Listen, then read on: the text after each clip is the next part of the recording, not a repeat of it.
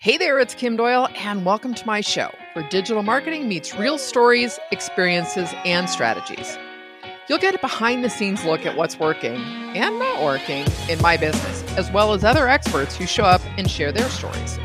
As much as I love talking about tangible marketing principles and tactics, we'll dig a little deeper with mindset and explore what's required to create a business you love on your terms that also supports your life.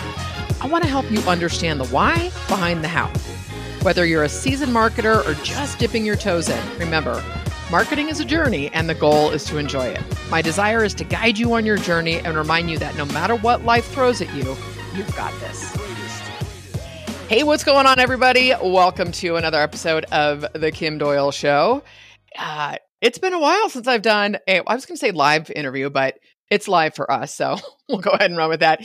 And I'm excited because I think this conversation is going to go in directions that neither of us are really aware of, but it's going to be really fun. My guest today is Addison Best. So first of all, Addison, thank you so much for being here. Well, thank you for having me, Kim. It's I think we talked about a little bit before this started. I haven't spoken to anybody in I feel like a decade. I used to have an English learning podcast with my brother, but that was all audio. Now I'm just looking in my camera and I feel like a deer in headlights and I'm just kind of like, "Oh, this is how I look." And I'm kind of freaked out, but I'm going to try to calm down and carry on, I guess. Yeah. Well, you know what's funny is it's almost like because I want to do the eye contact thing, I'm like, well, I'll just go ahead and look at the camera and not worry about seeing myself or whatever. But um, yeah, no, th- this is going to be fun because first of all, for a little backstory about you know Addison had reached out to me, and this just goes to show you guys in the fall, and I was not getting the notifications from Gravity Forms, so it was like, oh my god, I've missed all these contacts. so he has very patiently, you know, um, bid with me with that. So, um, but before we get into a lot of the meat of what we want to talk about, which we're going to kind of go down this AI and and the impact it has on content and email. I love the backstory, Addison. So if you could share your backstory with the listeners, that would be great. Well, it's funny. Yeah, I've been sending Kim uh, random emails that are kind of rants recently, so I didn't even know if she was getting it or if she thought this guy's a bit nuts or whatever she was thinking. But I do it anyway because I'm trying to get back to my roots and being authentic and just having fun with different people and thinking and hoping that maybe they feel the same kind of thing. Um, specifically, my backstory, I guess, was in 2003 or so. I graduated university in Canada, and I went to visit my older brother in China, and I ended up staying for 14 years. That's the short end of the story. And then, of course, I got into a bunch of digital marketing and things since being there and now a couple decades later here i am. Okay so i just have to unpack a couple things. First of all are can you speak fluent chinese now i'm assuming? I wouldn't say fluent. I lived in shanghai but of course you need to speak at a certain level to get by. And nobody like taxi drivers which you take everywhere don't speak english and stuff like that. You have to. My wife is chinese. Um, i moved back to canada five years ago or so and of course I have to speak to some level of Chinese and uh, yeah and but I think also if I knew I was going to be there for 14 years I would have learned it even more it was almost like I kept extending my stay for 14 years and somehow I ended up staying for 14 years you know what I mean it wasn't a plan yeah. if that makes any yeah. sense no, it totally does. Well, you know, after almost two years in Costa Rica, I am I not fluent in Spanish, but I've decided to move back. And I'm like, girl, come on. And uh, the, the tough thing there is that everybody, not everybody, but most people speak English. And then, of course, you have Google Translate now. So you can speak to, you know, people that you need to. But, anyways, um, God, what incredible experience, though. I, I just, you got into digital marketing then and at, in the early stages, right? So it looked really different when you were getting started compared to now. And I always tell people, I'm like, on one hand, I feel like it was easier because there wasn't as much competition. On the other hand, to get up and running, you can do it quickly today. So I don't know. What are your thoughts on having been through that, A, in a foreign country, and B, just this whole like, let's just see where this takes us? Well, yeah, as I said, uh, I was in China. I didn't really know what I was going to do. Uh, the first venture I did in digital marketing was create an English learning podcast with my brother in China. And part of the reason we did that, there was a super popular one uh, for Chinese learning in our city in Shanghai. And we just thought, oh, we why don't we do that? We went even to their studio. We saw what equipment they had. And we're like, whatever, we can buy a few microphones and just put up a podcast. And then, of course, you think once you have a podcast, you're going to make a website and try to monetize it in some way after that. And so we just kind of mm-hmm. dove into it, not thinking about it, which was great, I think, and a good attitude to have. Um, I learned a lot, I think, from doing that. And I actually, to be honest, I'm trying to get back more in that mentality now. So, you know, looking back what I did, I actually think I was on the right track in a lot of ways. Well, we talked a little bit before. So, and, and this is something that is super near and dear to my heart. And that is just kind of ignorance is bliss, but also not being so concerned about, you know, anything external. You just put it out there and you publish and you see what works, you know. So if you could talk a little bit about what's brought you back to that place of why do I care so much now? Like, you know, and shifting back because honestly, I think with where with where everything is today, there's so many, you know, this is what you need for a brand, this is what you should do on this channel, this is what you should do on that channel. I think people are just sick of it. Like there is a little bit of there's market maturity, so people can like people can see a launch coming a mile away, right? Versus like just genuinely connecting and, and going back to roots and, and having fun and testing stuff out. So um, I just would love for you to go a little bit deeper into your own thoughts and realization of where'd that guy go? Well, yeah, I mentioned that a little bit before the show, and I just uh, went on YouTube. We had a, an English learning podcast, so at that time there wasn't even really YouTube. So that was a video that I saw later, but it was entitled Saturday Night Drinks, and I just I had a vodka Red Bull with my brother on a couch, and we talked about some English learning material for slang spoken English and I mean, I obviously didn't give a shit about people, what people thought. It didn't even make any sense. But I read the comments and they were amazing. Yeah. People loved it. And then I yeah. think now the vanilla stuff I'm like putting out there, and I'm thinking, why am I doing that? And certainly nobody cares about it if you have, go down too far in that mentality. Um, but at mm-hmm. the same time, when you get older, and uh, certainly you have more of a professional, maybe a brand, you might kind of revert back and think, oh, now I have I can't say this and I have to act in a certain way. But I think that's horseshit, to be honest, and that's why I want to get back into being a real person and having a real following. If if I can, we'll see.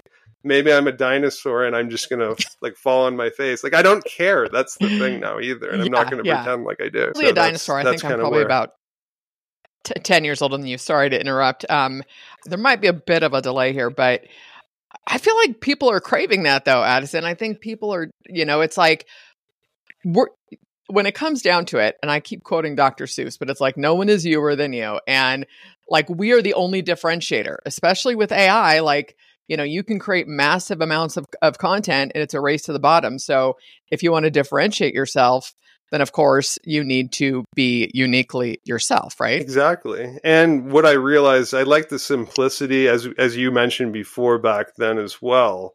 There weren't so many tools. There weren't all these social media platforms. You could build a simple HTML website or an, a, like a simple WordPress one. We had a simple email box collector.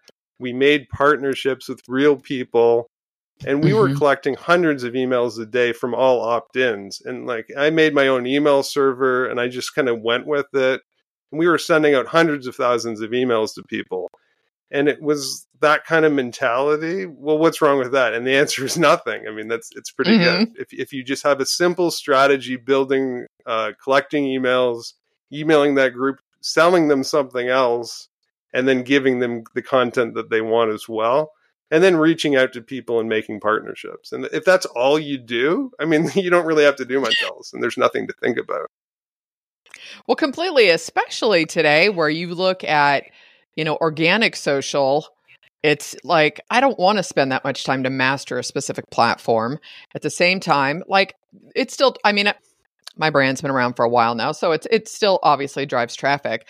But a perfect scenario for me would be creating content. And then I have no problem with paid traffic, like getting a really solid paid traffic strategy down. And I just get to create and connect with people I like.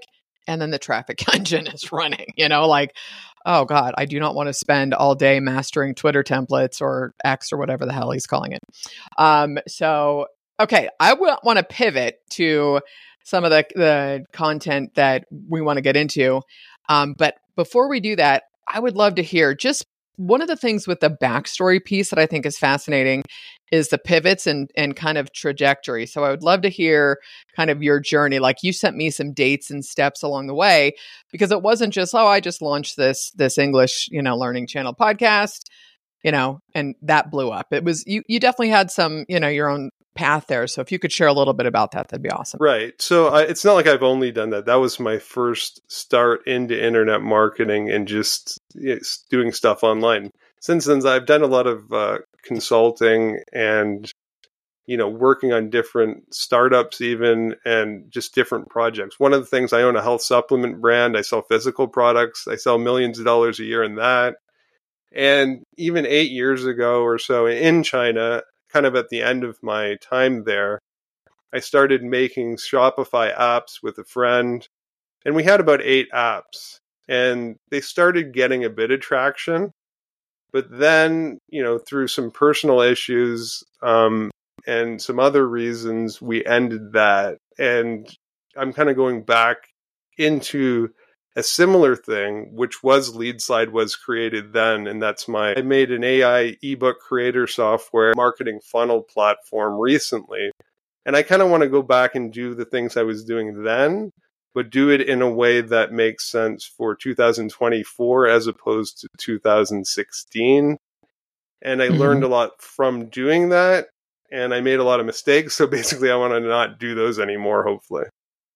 Yeah.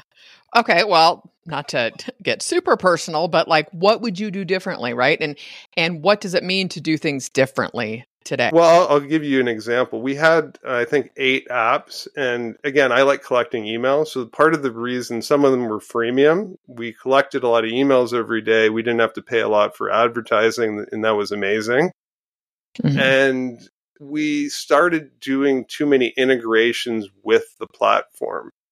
And so what happens when you do that is themes and other things start breaking and then your apps don't work anymore and then you create a bunch of headaches. So it sounds like a good idea to listen to your users and give them whatever they want. But what ends, what ends up happening, especially in a small team, is you got shitty software and nobody wants it. And then you're just like, why am I even bother doing this anymore? And then on a personal level, my business partner was going through divorce and it, and I was getting ready. I was busy with other projects and moving back to Canada at that point, so it's just kind of fizzled out, and that's the main yeah. reason what happened. But I mean, nothing, nothing earth earth shattering that happened, but it's just like I don't want to. I want a simple solution now. I don't want to waste my time dealing with all this horseshit either. So like I'm trying to go back to like and that's what I was saying. The English learning strategy was simple. We collected a lot of emails, we sent emails, we made partnerships, and we made a podcast. That's all we did, and it yeah. kind of worked. Yeah. So, well, it's, so going it's funny. more into that, yeah. Well, I was just going to say I have a kind of a mini mastermind with some friends, and I emailed them yesterday. I'm like, "All right, you guys," I said, "My focus on on, on simplifying. I want to simplify, meaning." Whether just because I've created it doesn't mean, it, mean I need to keep selling it. I don't need to use this tool. Do I need that tool? Whatever. Because, and maybe it's a stage of life for me, but I'm like, I want more free time. I want what I'm doing to afford me more free time, as well as it's a whole lot easier to grow one or two things versus 10 or 15 with focus, right? Absolutely. It gets confusing. You start uh, thinking about, you know, why am I not doing this? And then you look at your week and it's like, did I even make anything? I didn't even make any content this week. I didn't produce mm-hmm. anything. I didn't collect any emails, but you felt like you were busy the whole week. You can have that. You can just feel like anxiety and feel feel terrible the whole week and it's like wait a minute it's friday and did i do anything the answer is often no i think mm-hmm. and i don't want to be caught in that trap and just feeling kind of just i don't know residual guilt and like angst and like why am i not doing this i just don't want to feel that way and that's partly why mm-hmm. i want to simplify it as well it's not necessarily to make the most money it's like I don't want to shoot myself in the head at the end of the week. Yeah, well, and the other thing is that that feeling then all of a sudden when you look at the end of the week and you're like I didn't produce anything or you know you took care of stuff it's like then i start feeling like i'm behind and i don't want that i'm, I'm not you're, you're never done in this space there's always going to be more to do and i don't want to feel like oh my god now, now i've got it i have to work this weekend to get this done because i didn't do this and i don't know like part of why i love what i do is because i can take the dog for a walk in the afternoon or you know when I'm in a warmer climate, I can go hang out in the pool and read a book for a little bit. Like walk I those are the things that I want to do. And so it's it's I've always said this there's a big difference between productivity and activity. And activity can take over pretty quickly if you're not super diligent about your time.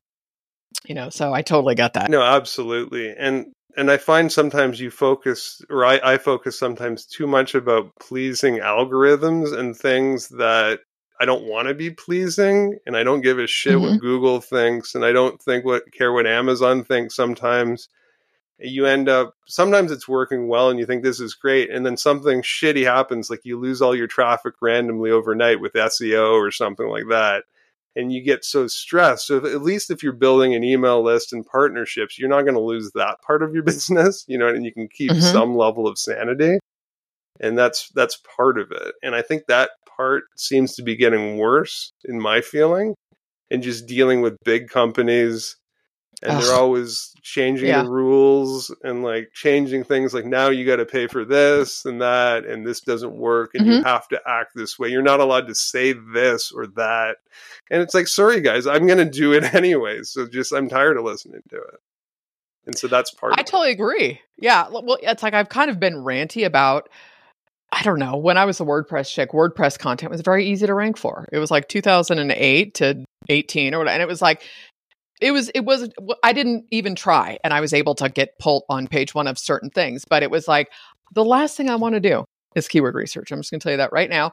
And it's like, and then when I found myself feeling like I needed to write content or create content based on keywords or appeasing, you know, search search engines or using certain types of templates on on this platform because that's what someone else did it's like all creativity went out the window and i was like i, I don't want to do this. It's not fun. I'm not enjoying it. So um before we uh, get in i know i keep saying this before but so lead slide tell me why you decided to launch this and ex- go a little bit more in detail if you don't mind as to what it is and maybe who it's for. Okay. So currently it's a very generic platform i'd say. It has an ebook uh, creator which you can use ai tools and like it's basically chat gpt api to help you write the ebook. Now i'm hoping people won't use it in that way. It's more to give suggestions and make an ebook easily but it also has a marketing funnel aspect where you can make a landing page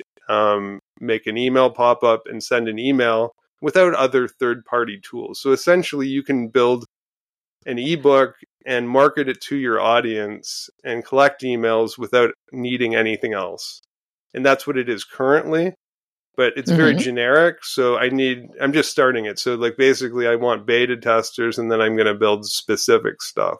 Like for Shopify, for example, it'll be more catered catered to products and people that sell physical stuff. WordPress, I just made, I launched a plugin. It'll be more, well, it'll be more depending on what people want, I guess, and what they're doing yeah. with their business. So, yeah, we'll see what um, it is. Essentially, essentially, I'm making it it's super cheap at the moment. I'm admitting it's not done. It's nine dollars a month at the moment. It's an arbitrary price. If you want to sign up, I'll actually work with you and try to make you more stuff and my consulting would be a lot more than that. So it's probably a good deal if you have any interest and you're not using something similar. Yeah. Well, I, I, think it's great. And which this is an awesome pivot. And it's just leadslide.com, correct? So that way anybody listening, and of course I'll have the link in the show notes. No, exactly. And what what I also want to do, and I just with my brother, I'm doing a bunch of stuff again. I did English learning before. My brother and I just launched a course on Udemy for prompt engineering. I'm getting more into AI mm. and just exploring what it can do. I want to do just a bunch of new stuff and trying different platforms again in 2024. Do I know what I'm doing exactly? 100% I do not. And I'll see what where that takes me. And I think Lead Slide will eventually learn into more uh, courses. And I also feel there'll be a, an element of collaboration. I could see, for example, like you you build courses, is that correct? Mm-hmm.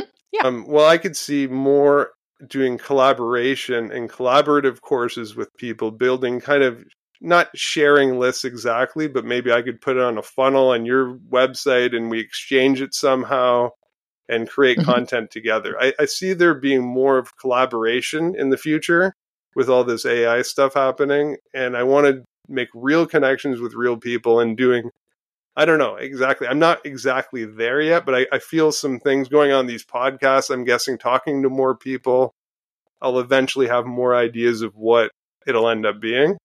But I think when you have a base platform, if you have a page builder, you have, you know, an email collecting tool, you have a, an ebook creator, you can, you know, turn it into something more specific um, based on that.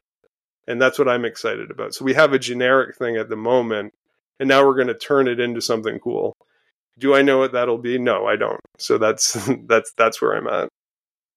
Which is makes it way more fun. And, as you were talking about the collaboration piece, um, I don't know what your thoughts are on this. And I have a friend that is a email marketing ninja. He does all the segmentation, Jason Resnick, and and it, so we talk about email and stuff. I kind of tend to focus more on the content of email, but when you're talking about collaboration, what I love about that is because we both have very strong opinions about all these. Sorry, it's so dry here. Who would have thought? I just forgot California could be this dry.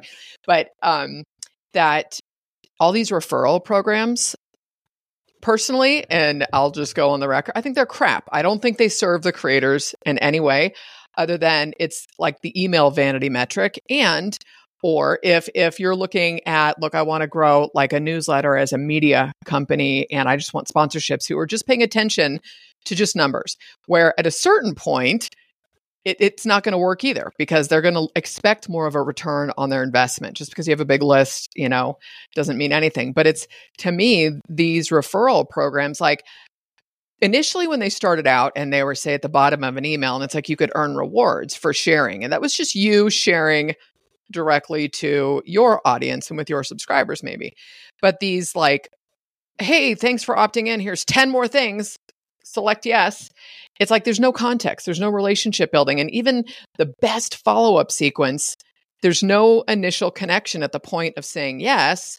So there, I don't care how good your emails are. They might just be like, "Oh, what is this? I forgot," or, eh, you know, there, there, there's no reason for them to opt in other than they were shoved your newsletter or email list in their face. So the fact that you're thinking in terms of genuine connections and collaborations, I couldn't agree more. Yeah, and it's hard to know exactly how that'll work. I just know that it is too generic at the moment.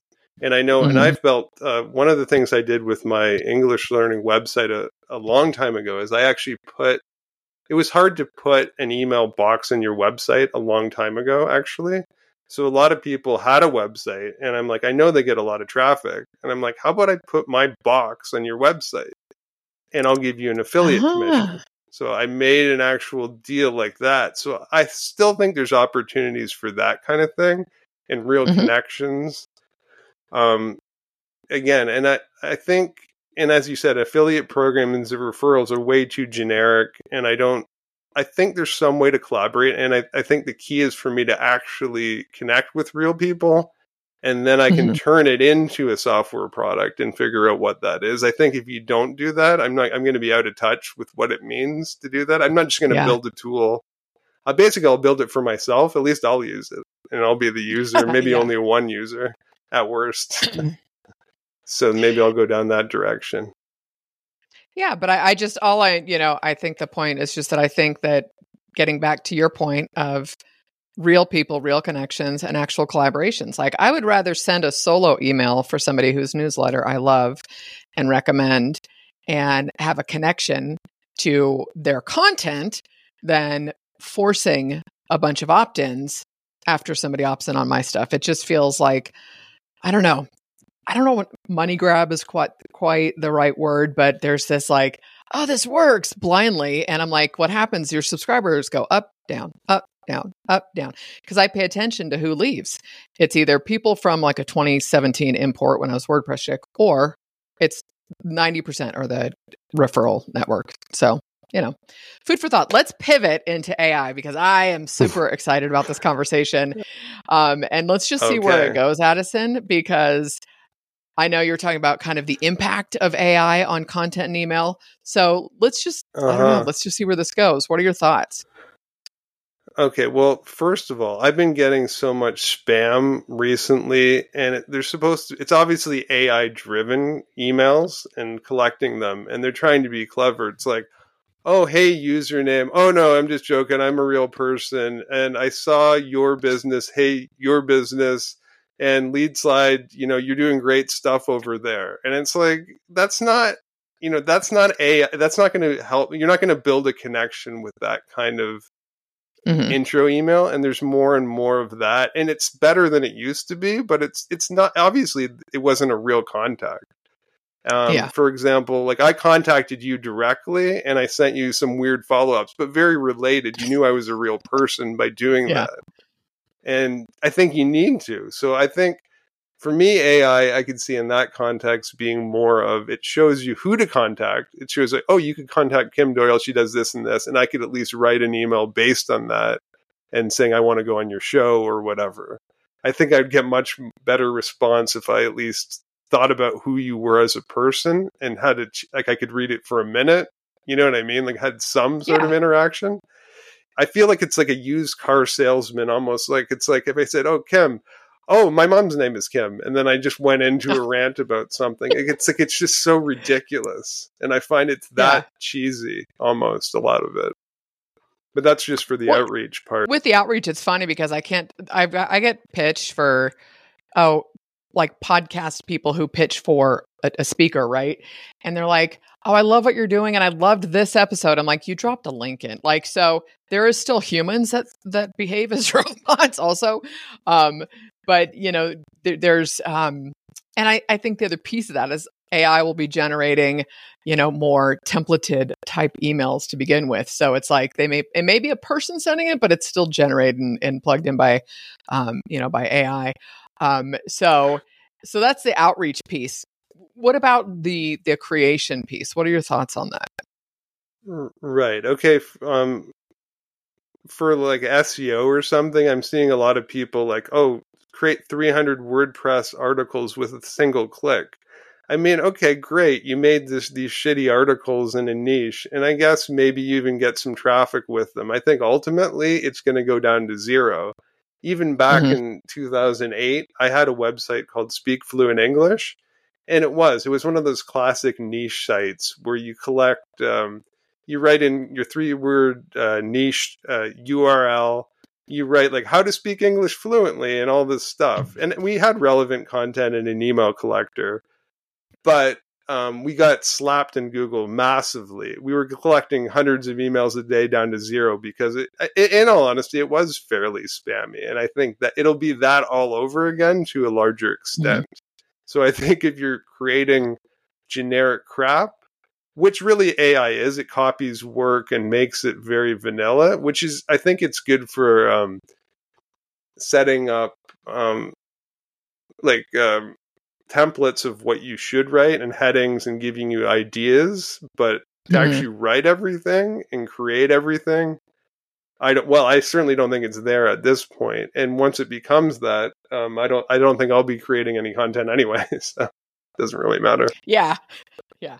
Well, you know, it, it's interesting because I've tested some of those article things and it was like I was an I jumped into Jasper early on, which it's so much just AI in general is so much better. Um, I just use Chat GPT. I have some other tools, but you know, I've tested some of those and I'm like, how are these any of these going to stay in business? Because it's such garbage formatted keyword stuff. Like it's weird to me. And so the sad thing is, it's like you have people, because there's people starting every day, right? Like starting side hustles and wanting to get going every day.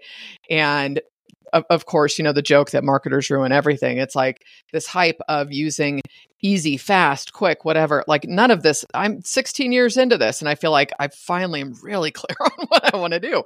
You know, so it's kind of like, you know, it's it's sad because it preys on people who don't have the skill set just yet.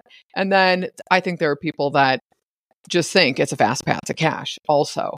Um, you know, so but what what's a bummer to me that people miss is I'm like, if you take the time to work with these things, I mean, like I could be working on one thing and three hours later with ChatGPT, I've created all this stuff because it's contextual. And for me, it's not content I publish, but it's marketing or frameworks or getting clarity about an idea. And then I go back and forth. I call it chatty. And so we just go back and forth. And I, I use things like good morning because it's fun for me and I want it to be fun. But, you know, that's where I think the magic can happen with some of this stuff. And then you take it out and say, how would I say that? Or, you know, sometimes it's kind of like waiting mm. to edit something for 24 hours. Then go back and look at what you've created and does this sound like you or does it resonate with you? What, however that looks. So, you know, what are your thoughts on using it from that perspective? Um, Oh, a hundred percent. And I do it for making templates, even saying like, give me five relevant links or, or what do you think about this article? You can feed it yeah. in and just say like, do you know, am I missing anything? And sometimes the ideas are terrible, but like they might, oh, like I didn't think about that and treat it mm-hmm. like, uh, you know, like an assistant or a person. I, I, I, use it more as a tool, like Photoshop yeah. or something like that. I think it's one it could help you with one uh, solving one uh, part of the problem. One thing that I'm loving it for personally is because I'm kind of a coding dabbler too, and I have a software business, so that is where it's very helpful for and getting better every day. So not mm-hmm. the content part, so the AI, so you'll be able to build more tools faster and that part that part of it to me is interesting so not just the content creation the actual creation of tools that you might use and even internal ones that might save you a lot of time for your business. And that's how I'll be using it more. Um, mm-hmm. The content creation will be, I mean, that'll be an ongoing thing of, um, you know, helping you write stuff, setting it up, and getting it to edit some certain things and giving you suggestions, but not, of course, creating everything. Uh, and that's the content creation part is the danger of just blindly letting it write everything because obviously mm-hmm. it's just copying everything too. It's not they're not unique thoughts, and a lot of times they don't even make any sense to be honest. But well, no, they don't. Or you know, like ChatGPT is infamous for like phrase colon phrase, and it's like that's a horrible headline. But but I like to use it for the like I was saying, like really digging into an idea that I have to flesh it out. And sometimes I'll start with, this is what I want to accomplish. What do you need from me to help you give me these results. And then it's like target audience, all these things. So that's all me. That's all my context that I have to feed it, but it's helping me refine an idea, you know, and I've started playing around with custom GPTs and the one thing I regret not doing with the first one, there's this um 12 point sales page framework by David Frey. It's a PDF on the internet. And that's kind of my guide when I write sales pages. So I thought, I'm going to see if I can do a custom GPT with this. And what was fascinating was what ChatGPT needed from me in order to create the custom GPT. And I was like, God, I should have copied because it was all my original context, right? So I'm like, I should have copied and what I was inputting to get the output I wanted and stuff. So I really I treat it one as a as a I don't know, kind of like this learning assistant and refinement of ideas. But you know, the coding piece of it, like I'm not a coder, um, but I do love no code tools. so I think there's some really unique ideas when you can come up with something that solves a problem and can you create a solution with it for your audience. No, exactly. And for me, what I like it for is it can um, almost act like a project manager and keep you on task. Like these are the steps, mm-hmm. do this and this and this, and maybe actually complete something.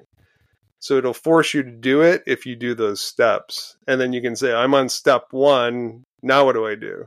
You know, it'll show mm-hmm. you how to do it. Um, so it, it keeps me on task and, and getting things done, which is what I like, especially if you're working remotely or by yourself. A lot of times, I think it's a good thing to have, um, and that that part can be very useful. Um, the API version of it is neat too. If you've ever used the personas and like you can build get them talking to each other, and I think you'll start seeing a lot more of that in the future, where you can actually get them to write things in different perspectives or do whatever. And each kind of role will be different for the AI bots doing it. And that makes a better result if you can use that And ChatGPT natively doesn't have that. So you have mm-hmm. to be, I think at this point, you kind of have to be a bit of a coder to do that. If you go on like GitHub, but you can use some of the tools with the API. But to be honest, like they're kind of expensive because they keep talking to each other, draining all the bandwidth of it. Oh, yeah. It's like, oh, I just yeah. spent 50 bucks and like I built something kind of that doesn't really yeah. work. But you know, you have to um, let it do that. It's interesting what it can do, but it's not, I don't think it's quite there yet for, for using it in that way.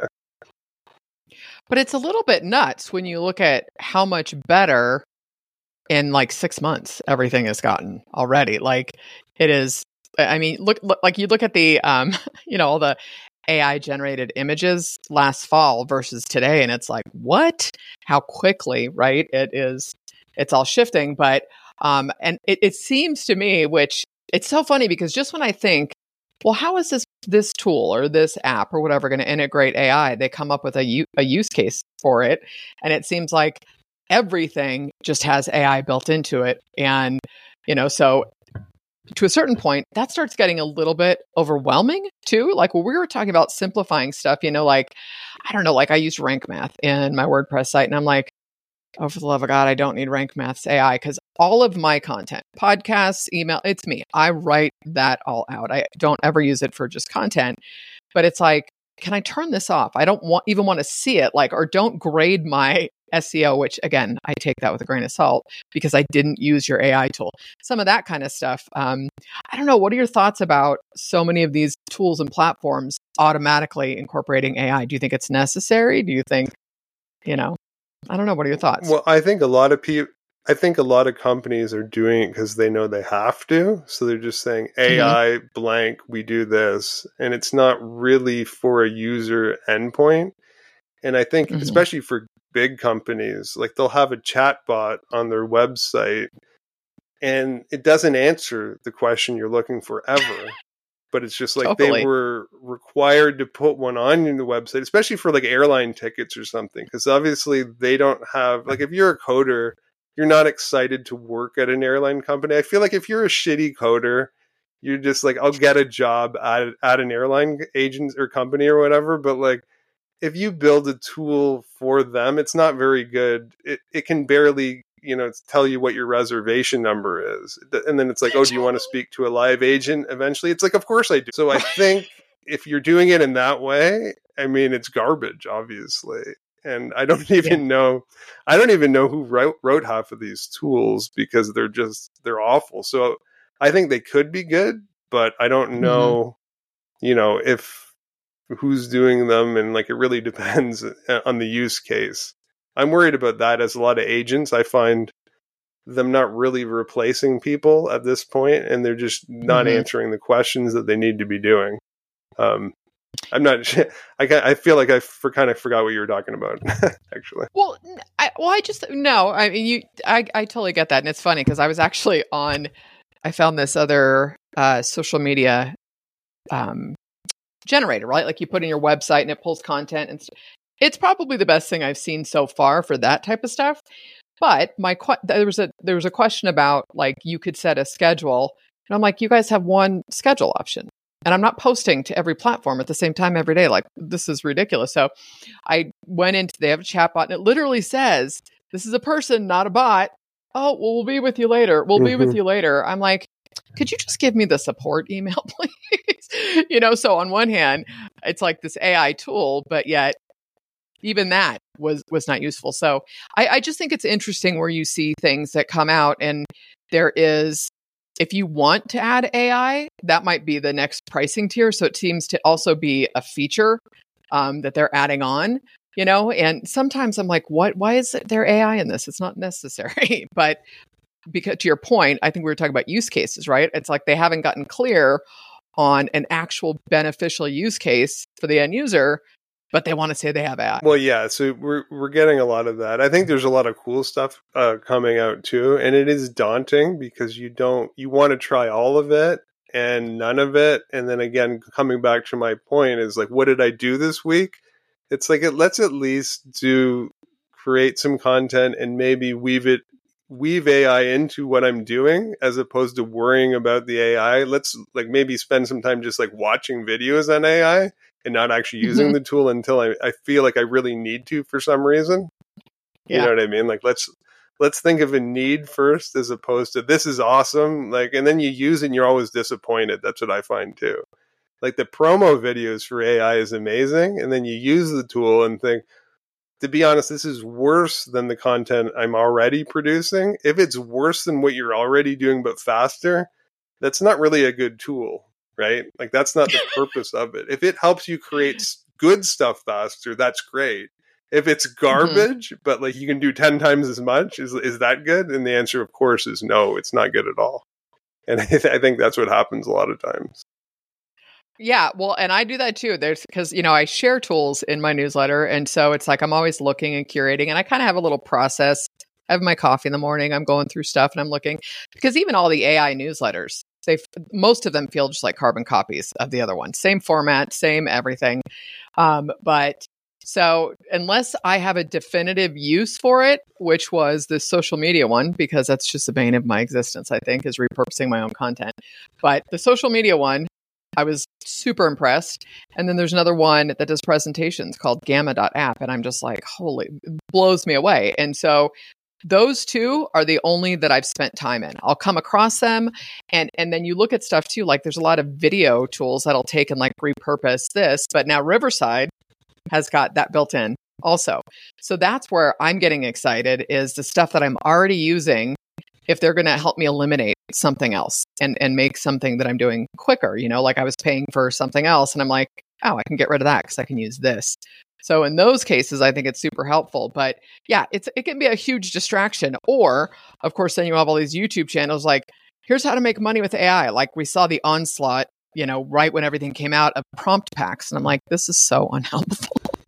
Nobody needs a thousand prompts across the board, but you made 29 bucks off somebody. So good on you. Absolutely. Yeah, no, it's hard to know what to use it for. I agree. Repurposing, I think, uh, like if you have an article, obviously ChatGPT and DALL-E could make an image and make turn that into a headline and, and basically make a post for your facebook or whatever that mm-hmm. makes sense in that use case because you're really just using what you already have or even this podcast, if somehow, uh, let's say tran- this like Riverside transcribes our podcast, right? Right now. Mm-hmm. Um, so after that, could you make an article or like uh, draft me an article based on our conversations and organize it? Because obviously, when you're having a conversation, half the stuff we're talking about wouldn't be good enough for an article right? Yeah. If you read the dialogue of it, it wouldn't be organized into headlines. Like we're just going off in different directions and rants. And it's like, but if you did want to write an article, what would could it be, right? You could turn this mm-hmm. into an article or at least an idea, and that could help you do it. I see it being used in that way. So mm-hmm. actually using what you did and then reframing it in different ways. And I like for me in lead slide, I could see using in the future once uh, you have a few um, uh, marketing funnels going that are somewhat successful, it could say like, "Oh, we've actually created you a template that you should use in this, and we think you'll increase your conversion rates or something like this." It'll give you suggestions based on what you did, and I think mm-hmm. that would be useful. It's almost like it, it does the analytics for you, and I think it could. And it's mm-hmm. not like you have to listen to it, but it could be suggested like campaigns to actually run and like, oh, do you want to run an, a retargeting ad campaign with this? Oh, I didn't think about that. You know, your products are selling this way, and I think it can suggest the stuff to do without you having to do it yourself. And I think Let with like you. analytics and everything can get super complicated, like way over mm-hmm. overly complicated. So I think that would be a good use case as well. So with something like so let's take lead slide and with with um and I know this was like talking about possible use cases. Um but in terms of like suggestions coming back from that. So basically you're saying you'll you'll it'll pull in data. Here's this funnel. This is where this funnel exists.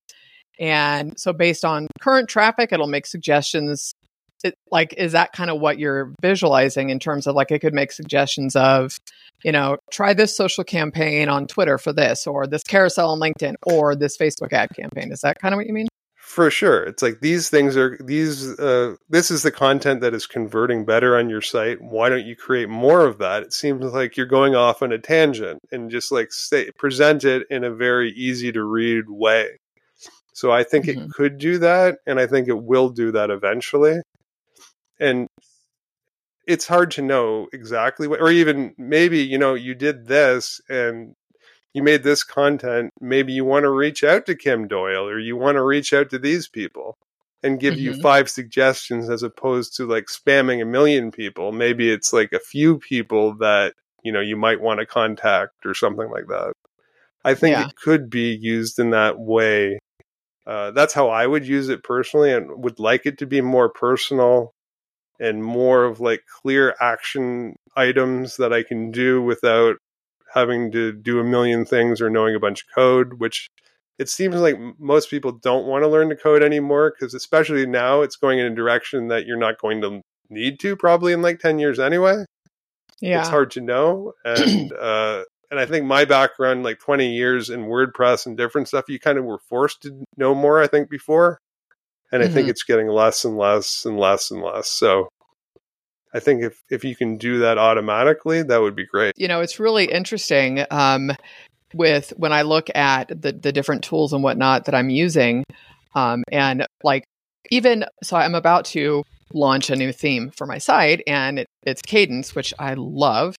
And they just rolled out Kadence AI. I'd already started working on it, but I mean, with the click of a button, you've got this beautiful theme with your brand colors, your voice, the photos it pulls in, and obviously most people are not going to use it out of the out of the chute, right? But it's like when I think back the first time I installed WordPress, I kid you not, I had the WordPress for Dummies book, not a coder, right?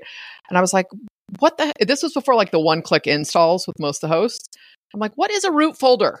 What the hell is a root folder? I'd like go get my neighbor who is in tech and I'm like, can you please help me? I have no idea what how do I know what a root folder you know, and it was so challenging versus versus today. But um, you know, with with the different tools and whatnot, like, do you have any tools that are okay? So you use it a lot for code, um, and like everything you're saying with Lead Slide, like I don't I don't know something else that is doing that uniquely either. And especially when you think about all of the funnel building platforms, like unless they're working on it behind the scenes, I haven't seen that well, coming into as I said, either. there well, no, but as I said, right now it's not doing all that. This is it's generic, yeah. but on purpose, so you can build it for a specific reason. But I'm saying that's why I want to do it that way because once you have mm-hmm. that base, it's like, can I build some real stuff to actually make some money so I don't have to do it myself, or it can at least aid me in a direction to do that for my business. And once mm-hmm. I can do it for myself, of course, I would love to other people using it. And the more data you get, of course, then it'll suggest more ideas based on that. I'm just yeah. saying that I think that'll be happening anyway. Where if I do it or not, I think it's just obvious it, it will exist. So mm-hmm. whoever does it doesn't really matter.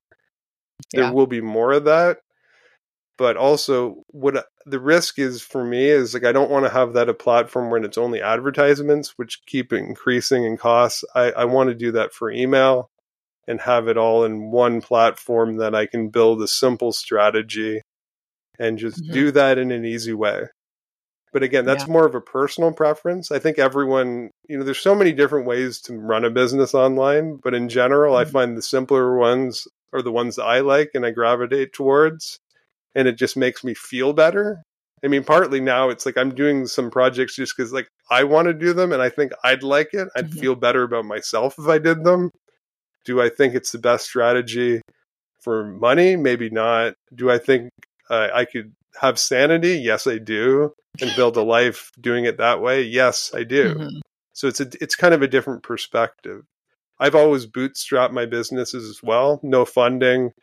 And yeah. so it's a different way of running it. And if you're designing your life more and doing it that way. So I think anybody who has like this type of business, like I do, and probably you do, you're designing a life as much as you are designing a business you know it's kind of all together. Ideally like the life part comes first. That's where i'm at at this stage of my life. And so you know i was listening to a, a podcast interview with Noah Kagan. He's got a book out. And like he asked this question of what's your freedom number? And like really like what what do you want your life to look like? And and what do you need financially to do that? And it is true. Like simplifying things makes it so much easier to to get rid of all this extraneous stuff um you know and you start thinking about it, it's fascinating to me because we have all these companies email service providers or you know ClickFunnels you know GoHello, all these different big tools and stuff. And like I had a call with a gal last week even and she was wanting to start to write and and when she told me what her objectives were, I'm like, I think WordPress is overkill. I'm like, start writing on Medium and set up a ghost site like I, quickly. It's you know like WordPress, even though it's gotten way easier than it was, but I'm like, there's a different learning curve. And if your objective is not to build out a site with all of this stuff that you just want to write, start writing on Medium because that's where readers are. You you can deal with canonical URLs and publish on your own site, but I'm like, keep it simple. So I, I feel like there's a lot of people that have been in the space, I should say, that are in internet marketing, they're creators, whatever, that are leaning towards simplifying because they realize it's like all of a sudden. Are you familiar with Vanessa Lau? Have you ever heard of her? She so just I just watched her. She shut her business down a year ago, and she was she I think she'd gotten to like 8 million or something with you know and just it, it took on this monstrous life of its own and she's like I wasn't myself I was overwhelmed I wasn't enjoying my life and not even or you know maybe she's 30 now but you know it's very easy to get caught up in needing to do more, have more, be more. And I feel that people that have had a smidge of that are like, for what? for what? You end up creating a job for yourself. So the simplicity angle that you're coming from, Addison, I think is huge. I think it's going to resonate with a lot of people. I hope so there, Kim, and we'll see what happens. But I think it's also, again, when you have a few decades of experience under your belt, I think mm-hmm. if you came into the game now and you didn't know what to do, it'd be very overwhelming and confusing because there's so many things and so many theories and, you know, just, I don't even know. I, I, I mean, it's hard to even know what I would think. I just know it would mm-hmm. be very difficult because, as you said, you started off with like the WordPress chick too, right? Mm-hmm. And got traffic yeah. just by putting something up there. And you could just do that more back then. You just mm-hmm. do it, right? And it was there, mm-hmm. and that was the cool part. But if you if you did that now and you didn't with that strategy, wouldn't work at all. You know what I mean? Being the mm-hmm. WordPress chick in 2024 for you, like a version of you that was brought up, you know, now wouldn't work in the same way. No if you did it in yeah. the same um, in exactly the same strategy. But having said that, I don't think you're going to be on TikTok and be doing dances and stuff like this either, are you, Kim? Like that's my guess. No, and, well, completely. And the funny thing is, like, I've repurposed stuff on TikTok, but even TikTok will show you. I believe their algorithm is like, we're gonna show we're gonna show your stuff based on what you watch, and I'm like, well, that's horseshit because I like watching a ton of things, right? And honestly, I think my most viewed video on TikTok, because it's mostly repurposed stuff, was of me driving through a river in Costa Rica. It's called the Monkey Trail, and it's the path, the shortest path to get to Liberia Airport. And I, I, I felt it was that's probably the. I'm like, what does that do with my business? Nothing other than sharing, you know. So to your point, you're right. I'm like, I know what I want to do, and I'm just going to stick, you know, stick to my wheelhouse. But um, yeah, I could talk to you all day, Addison. Where is this has been a blast? Where's the best place for people to connect with you?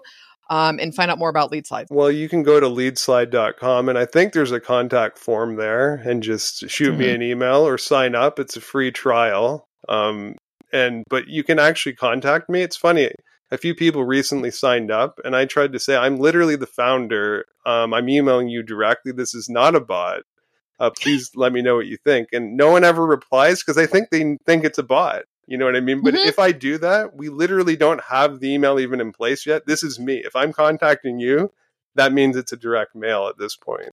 So yeah. if you do that, you'll get real engagement. And I think that would be the difference between signing up for, you know, one of the more established uh, marketing platforms. You'll actually be talking to me if you want to. I don't know if that's a positive, but if it is, feel free to do so.